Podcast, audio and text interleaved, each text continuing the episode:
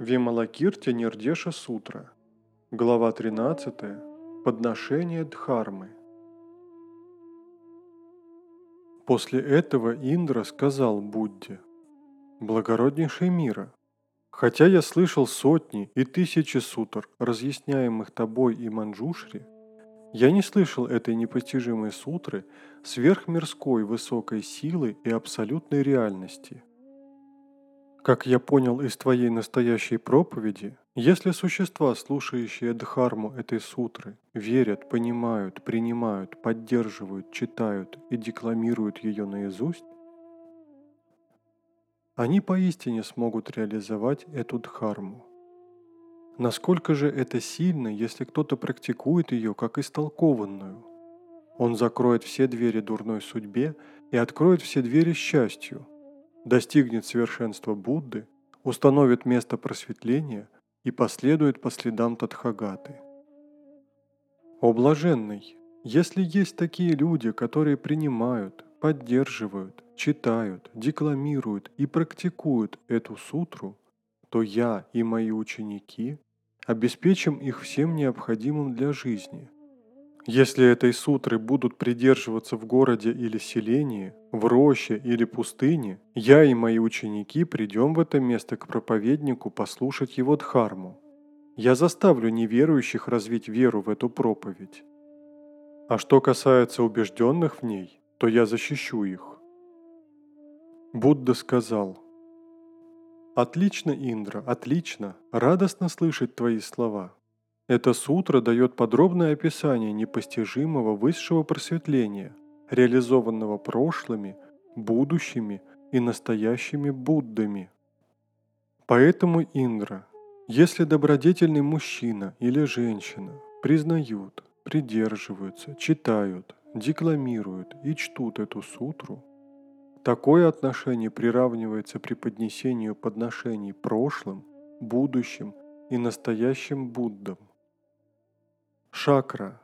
Если бы космос был полон бесчисленными тадхагатами в таком множестве, сколько растений сахарного тростника, бамбука, камыша, рисовых зерен и семян, конопли на его поле, и если бы добродетельный мужчина или женщина провели целый эон или уменьшенную кальпу, почитая, чествуя, прославляя, служа и принося подношения этим Буддам,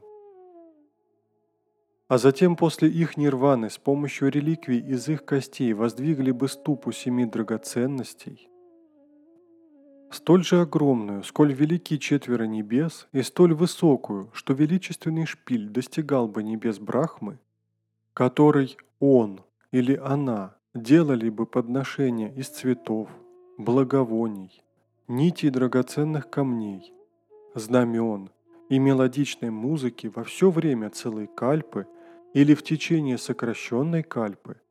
Шакра, что ты думаешь о его или ее заслугах? Велики ли они? Шакра отвечал, весьма велики благороднейшие мира, и невозможно сосчитать его или ее заслуги в течение сотен и тысяч эонов.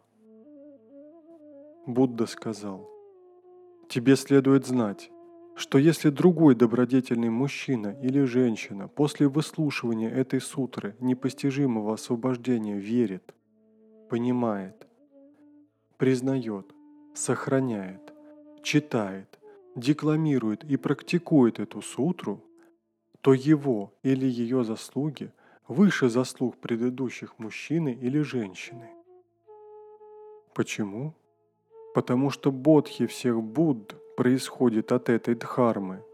А поскольку просветление за пределами всякого измерения, заслуги этой сутры оценить невозможно.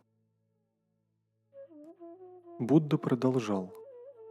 Задолго до неисчислимого числа эонов в прошлом был Будда, называемый Бхайсаджья Раджа, со следующими титулами.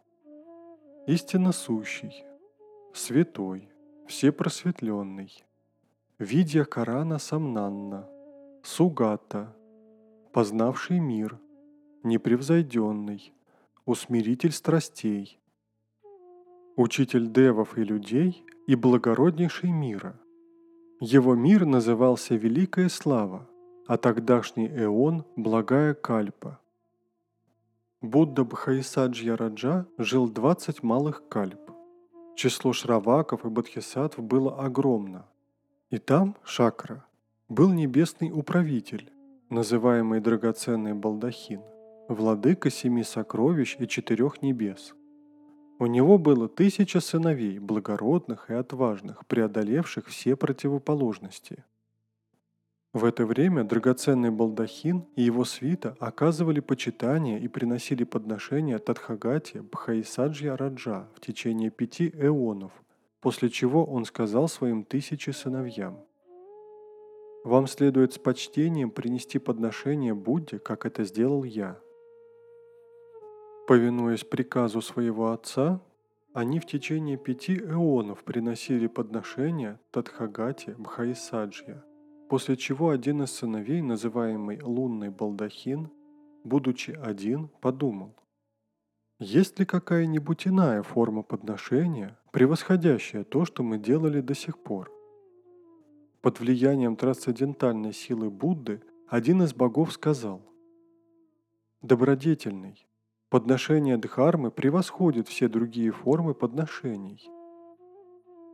Лунный балдахин спросил «Что такое подношение Дхармы?» Дева отвечал «Пойди и спроси Тадхагату Бхаисаджья, который полностью тебе это объяснит». Вслед за этим Лунный балдахин пошел к Тадхагате Бхаисаджья, склонил голову к его стопам и встал рядом, спрашивая, благороднейший мира, «Я слышал, что подношение Дхармы превосходит все другие формы подношения. Что такое подношение Дхармы?» Тадхагата отвечал, «Добродетельный, подношение Дхармы проповедуется всеми Буддами, но мирским людям трудно принять это поскольку смысл ее тонок, и его нелегко открыть, ибо она безупречна в своей чистоте и ясности. Она за пределами досягаемости мышления и развлечения. Она содержит сокровища Дхармы и запечатана в Дхаране. Она никогда не соскальзывает назад, ибо достигает шести совершенств, не устанавливает разницы между различными смыслами согласуется с Бодхи, пребывает на вершине всех сутр, помогает людям овладеть великой любящей добротой и великим состраданием, воздерживаться от демонов и искаженных взглядов, соответствовать закону причинности и учению о нереальности эго, человека, живого существа и жизни, а также о пустоте, бесформенности, несотворенности и невозникновения. Она дает возможность живым существам обрести бодхи-мандал, чтобы повернуть колесо закона.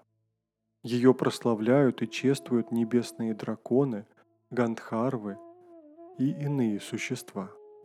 Она может помочь чувствующим существам достичь хранилища Дхармы Будды и собрать все знания, приобретенные святыми и мудрецами, проповедовать путь, пройденный всеми бодхисаттвами, полагаться на реальность, лежащую в основе всех вещей, провозглашать доктрину непостоянства, страдания и пустоты, и отсутствие эго и нирваны. Она может уберечь все живые существа, нарушившие наставления, и повергнуть в трепет всех демонов, еретиков – и алчных людей. Она восхваляема Буддами, святыми и мудрецами, ибо стирает страдания рождения и смерти, провозглашает радость в нирване, как проповедано прошлыми, будущими и настоящими Буддами в десяти направлениях. Если слушатель, выслушав эту сутру, верит, понимает, принимает, поощряет, читает и декламирует ее – и используют надлежащие методы, чтобы проповедовать ее другим, такая поддержка Дхармы называется подношением Дхармы. Более того, как проповедано, практика всех Дхарм – это придерживаться доктрины 12 звеньев цепи существования, устранять все еретические взгляды, достигнуть устойчивой невозмутимости несозданного. Раз и навсегда установить нереальность эго и несуществование живых существ и отказаться от всех дуальностей эго и его объектов без уклонения от закона и без противоречия закону причинности и воздаяния за добро и зло.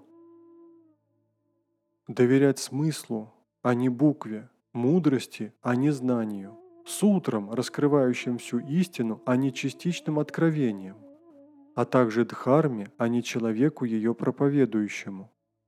Сообразовываться с двенадцатью звеньями цепи существования, которые ниоткуда не приходят и никуда не уходят, начиная с неведения, авидья, которое не существует, и зачатия, самскара, которое также в сущности нереально – вплоть до рождения джати, по сути несуществующего, и старости и смерти, джара марана, которые в равной степени нереальны. Созерцаемые таким образом 12 звеньев цепи существования предстают неистощимыми, полагая тем самым конец неправильным взглядам об исчезновении. Таково непревзойденное подношение Дхармы.